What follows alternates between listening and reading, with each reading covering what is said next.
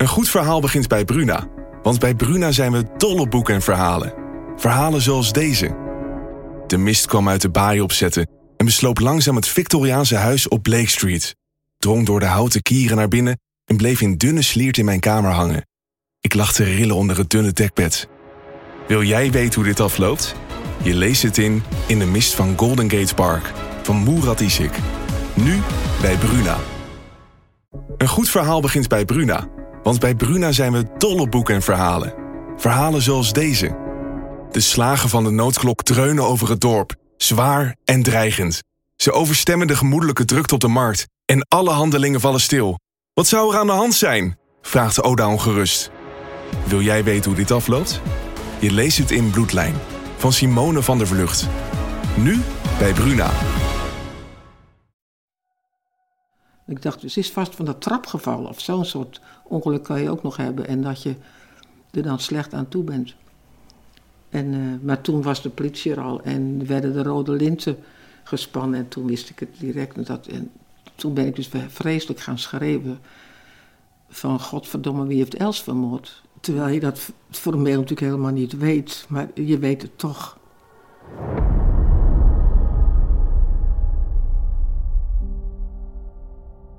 Je luistert naar In het Hart Geraakt, een podcast van Dagblad van het Noorden. Journalisten Marijke Brouwer en Willem Dekker zijn op zoek naar een moordenaar. Iemand die met één steek in het hart een einde maakte aan het leven van de jonge en ambitieuze psychologe Els Slurink. De moordzaak is na bijna 23 jaar nog altijd niet opgelost. Mijn naam is Jeroen Kelderman en ik neem je mee op onze zoektocht. Deel 2. Waarom moest Els sterven?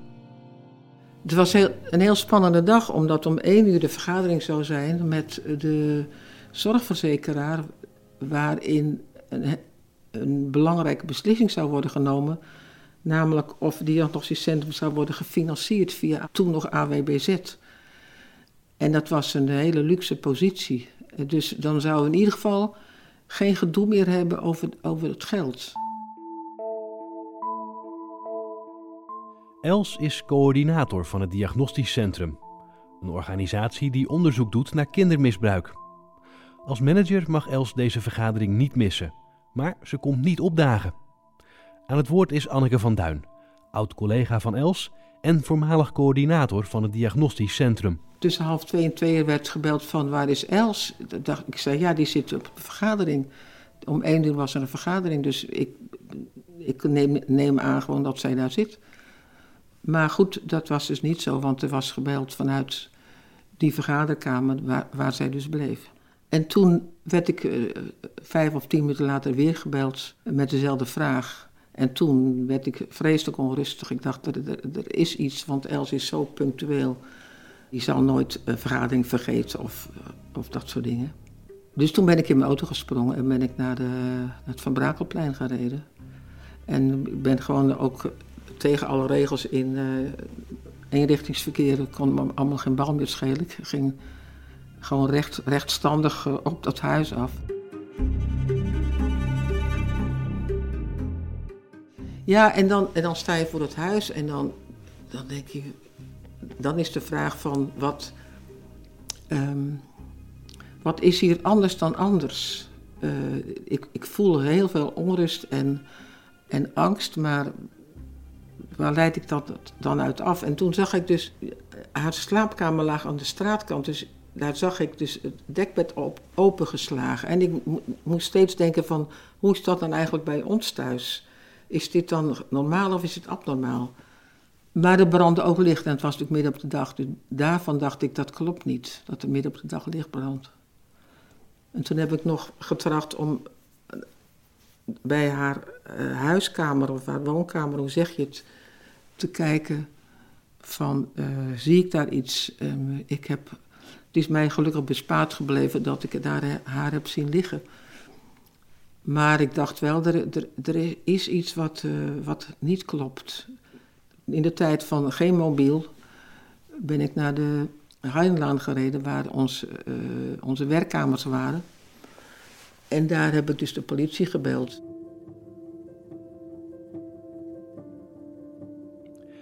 Els is dood. De 33-jarige psychologe woont sinds ruim een half jaar in Groningen in een benedenwoning aan het Van Brakelplein, niet ver buiten het centrum van de stad. Ja, die Els wordt aangetroffen in haar, uh, in haar woonkamer bij, bij de deur naar de gang. Aan het woord is verslaggever Willem Dekker. Zover ik heb begrepen is, is, het, uh, is het ambulancepersoneel nog bezig geweest om haar te reanimeren of te kijken of ze te reanimeren viel. Want er zaten nog plakkers op haar lichaam gedaan. Toen lag ze op haar rug. Ik weet niet of zij in haar uh, rug gestoken is of, uh, of van voren in haar buik. Uh, of in haar borst, dat is, dat is daderinformatie. Dus dat wil de politie ook niet prijsgeven. Maar ik heb altijd begrepen dat er om een linkshandig iemand zou gaan... die er dus van voren zou hebben gestoken. Dat is wat ik uit de stukken heb kunnen halen. Hoewel haar broer weer iets anders zegt. Die zegt dat ze in haar rug gestoken is. Ja, dat zou ik tot de mogelijk hebben. Dat hebben wij niet gehoord dat het zo was. In de eerste instantie wil je dat eigenlijk niet geloven, hè? Ik heb zelfs nu nog vaak dat ik uh, iemand op straat zie lopen waarvan ik denk van nou dat zou Els geweest kunnen zijn. Uh, maar als je dan uiteindelijk iemand opgebaard ziet, dan uh, moet je dat wel geloven. Maar de, de hele toedracht en zo uh, van haar overlijden was natuurlijk in hoge mate uh, vervreemdend. Je, je komt uh, toch in een verhaal wat je eigenlijk anders gefantaseerd had. Of wat je, ja, wat je niet gefantaseerd had misschien juist. Dus, en het is, het is een enorme schok geweest voor de hele familie, denk ik. Ook op, op de lange duur. Ja, het is een gat in de familie.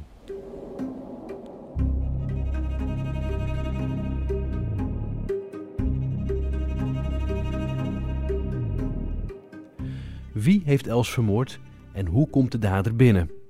Heeft Els zelf iemand binnengelaten via de voordeur? Of barriert de dader via de achtertuin en de keukendeur haar huis binnen? De politie vindt een zolafdruk van legerkistjes in haar achtertuin. Is het een spoor van de dader? Onder Els vingernagels blijkt DNA-materiaal van een onbekende man te zitten. Op het aanrecht vindt de politie tussen ander gebruikt een limonadeglas. Daarop zit de vingerafdruk van een onbekende man of vrouw. Veel sporen zijn het niet en de politie duikt in het leven van Els. Anneke van Duin, die tot de moord veel samenwerkte met Els, krijgt ook rechercheurs over de vloer. Ik ben nog, of diezelfde dag of de dag daarna, ben ik uh, uitgebreid verhoord. Omdat ik ook als eerste op de plaats delict was natuurlijk. En uh, door een uh, rechercheur nou, die man die snapte er helemaal dus niets van. Dus dat vond ik heel pijnlijk en heel naar, want hij stelde gewoon allemaal de verkeerde vragen. Hoe ging dat dan? Nou ja, hij begon. Ik, ik heb meestal in mijn huis uh, uh, zo'n bovenlicht open. En toen zei hij: Nou, hier kunnen ze makkelijk doorheen komen. Dan moet je tegen iemand zeggen die net zo'n uh, schok heeft meegemaakt. Dan denk ik, dan snap je toch ook heel weinig van mensen.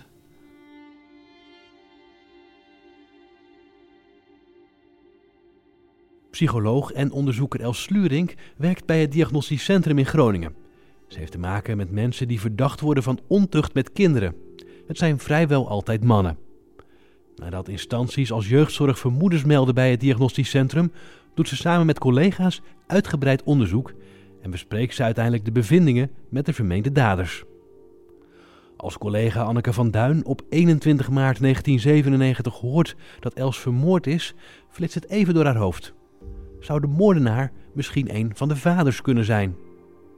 Als ik puur mijn hersens uh, inschakel door te zeggen van, uh, dat het me vreselijk lijkt als, uh, als het rapport naar buiten komt en iemand anders leest dat, wat, wat mensen dus hebben ontdekt, wat jij hebt uitgevreten, dan kan ik me dat enigszins voorstellen. Maar eigenlijk heb ik nooit het gevoel gehad dat het hele agressieve mannen waren.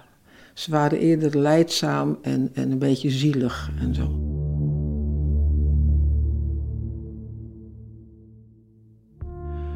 Twee mannen zouden een reden kunnen hebben om Els, die gewoon in het telefoonboek staat, van het leven te beroven. T, een 30-jarige gescheiden man uit Groningen, wordt door zijn ex-vrouw beschuldigd van seksueel misbruik van hun zoon en dochter. De reputatie van T, die voorganger is in een geloofsgemeenschap, staat op het spel. En hij ontkent uit alle macht. Hij ontvangt één of twee dagen voor de moord een brief van het diagnostisch centrum waarin hij wordt uitgenodigd voor een gesprek. Els heeft ook meerdere afspraken met El, een 26-jarige Rotterdammer die sinds kort in Groningen woont en een soort entertainer is op kinderfeestjes. Zijn ex beschuldigt hem van incest met hun jonge kinderen. Daarover voelt Els hem aan de tand. Opvallend aan deze jonge man is dat hij op lege kistjes loopt en een vrij hoge stem heeft. Toevallig of niet, de politie vindt na de moord op Els in haar achtertuin de voetafdruk van kistjes, maat 44. Buren horen in de nacht van de moord een ruzieachtig gesprek tussen Els en een man met een hoge stem. De politie observeert beide mannen, luistert telefoongesprekken af en checkt hun DNA en vingerafdrukken. Als die niet overeenkomen met de aangetroffen sporen bij Els thuis, ziet de politie geen reden om beide mannen langer te volgen.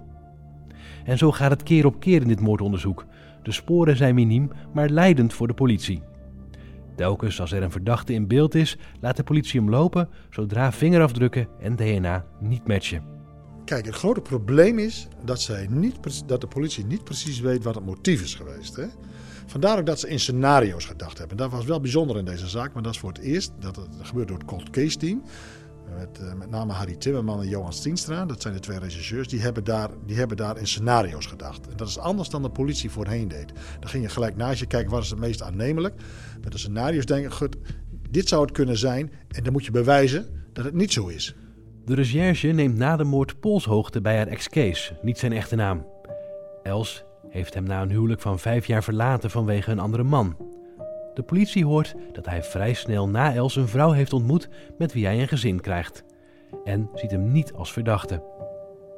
Dan is er een man die we om zijn privacy te beschermen Pascal noemen. Els leert deze psycholoog en oud-barkeeper kennen via een gemeenschappelijke collega. Als Els eind 1995 een baan krijgt in Groningen en daar besluit te gaan wonen, belooft Pascal haar de stad te laten zien.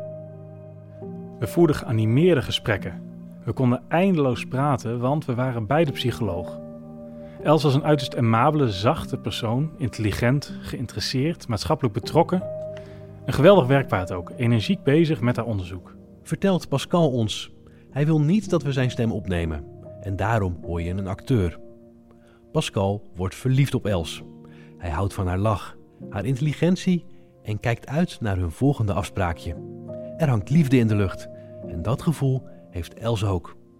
Misschien moet ik dit avontuur wel eens aangaan, schrijft ze op 20 januari 1997 in haar dagboek, na hun eerste date. Dat is twee maanden voor de moord. We begonnen iets voor elkaar te voelen. Zij was vrij, dat was ik ook geweest, maar er ontstond ook net iets met mijn ex-vrouw.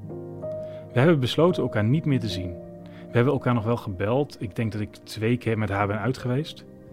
We voerden hele lange geanimeerde gesprekken. Ik ben tot twee jaar geleden samengebleven met mijn ex-vrouw. Pascal hoort op maandag 24 maart 1997 op zijn werk dat Els is vermoord.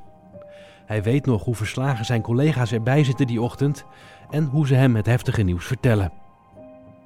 Een hartaanval dacht ik, of een auto-ongeluk, maar moord? Ik wist niet wat ik hoorde. De recherche neemt al gauw contact op met Pascal, want zijn naam duikt de laatste maanden van Els leven steeds op in haar dagboek. Daarin leest de recherche dat hij en Els verliefd op elkaar worden. Op het moment dat het echt serieus wordt, bekent Pascal aan Els dat hij iets heeft verzwegen. Dat hij en zijn ex-vrouw opnieuw met elkaar in zee zijn gegaan. Mede voor het welzijn van hun zesjarige dochtertje. En dat hij daarom afstand wil nemen van Els. Maar hij kan het niet laten om haar toch af en toe te bellen. En nog één keer langs te komen. Els maakt hem uiteindelijk duidelijk dat ze dat niet meer wil. Pascal, doe maar. Ik heb een mediastop ingesteld en dat voelt goed. Schrijft ze in haar dagboek op 13 februari 1997. Een dag nadat iemand om twee uur s'nachts een putdeksel door haar slaapkamerraam gooit. Ik ben boos. Heel boos. Ontzettend boos, eigenlijk al de hele avond. Op alle mensen, ik ben boos en heel erg verdrietig, ergens ver weg. Omdat de wereld mij iets afgenomen heeft en ik zoveel moeite moet doen om dat terug te vinden. Terug te vinden wat ik wens, wat ik verlang, hoe ik gelukkig kan zijn. En boos dat de wereld daar niet een beetje in voorziet, maar me na al die jaren met lege handen achterlaat. Moederziel alleen, met een man die belt en waarnaar ik verlang, maar die fijn met zijn gezinnetje een weekje op vakantie gaat en probeert dat leven weer op de rails te zetten. Al zei hij me wel weer terug te bellen. Ergens vind ik dat fijn dat hij belt. Even draaide hij de rollen om.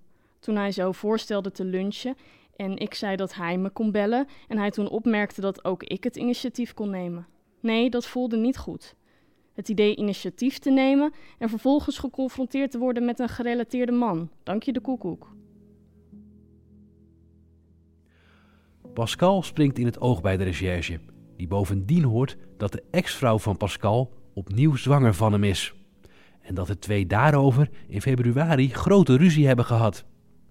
De kortstondige relatie met Els en de ruzie tussen Pascal en zijn ex-vrouw zijn voor het recherche-bijstandteam voldoende feiten en omstandigheden om Pascal als verdachte aan te merken.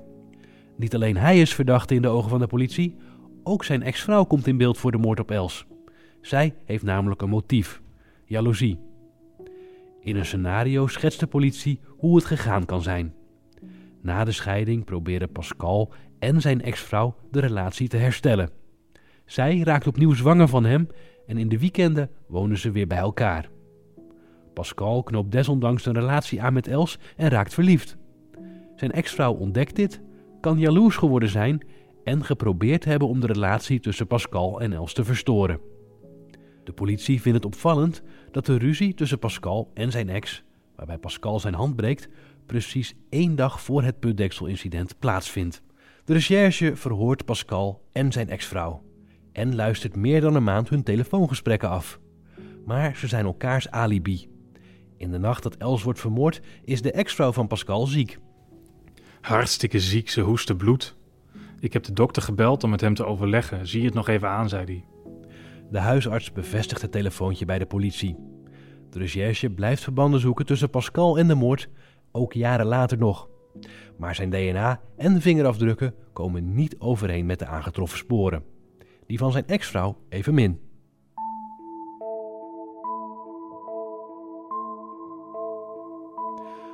Dan is er Harry. Ook dit is niet zijn echte naam. Hij is de man op wie Els tijdens haar huwelijk met Kees smoor verliefd wordt. De politie is ook geïnteresseerd in hem. Els kent hem van zen-meditatie en heeft meer lol met hem dan met haar echtgenoot. Als ze merkt dat ze bij Harry iets vindt wat ze in haar huwelijk mist, namelijk lichamelijke aantrekkingskracht, is er geen houden meer aan. Maar echt soepel verloopt het niet. Als de twee samen zijn is hun liefde groot en verbindend, maar Harry is ook graag alleen. Dan wijst hij Els af en laat hij haar zwemmen. Harry steekt zo'n 25 jaar na dato de hand in eigen boezem en kijkt met schaamte en spijt terug op de man die hij toen was. Ook Harry wil niet dat we zijn stem opnemen en daarom hoor je een acteur. Ik was in die tijd een eigenwijs stuk vreten. Ik kwam bovendien iemand anders tegen terwijl ik een relatie had met Els. Ik vond het zelfs nodig om met die ander op reis te gaan. Ik ben nog bij Els op bezoek geweest in Groningen. Ik denk in het najaar van 1996. Ik dacht dat er misschien nog iets te redden viel, maar ik maakte geen kans. Voor haar was het vertrouwen verbroken. De recherche ontdekt dat die ontmoeting uitloopt op een stevige ruzie en ziet daarom reden om Harry te verhoren. Voelde hij zich soms afgewezen door Els? En waar was hij in de nacht van de moord, 20 op 21 maart 1997? Maar Harry weet van geen ruzie of afwijzing. En in de nacht van de moord staat hij wiskundeles te geven op de Universiteit van Cochabamba in Bolivia. Ik kreeg de rouwkaart doorgestuurd via de fax. De vliegtickets en stempels in zijn paspoort zijn voor de politie voldoende bewijs om hem te schrappen als verdachte.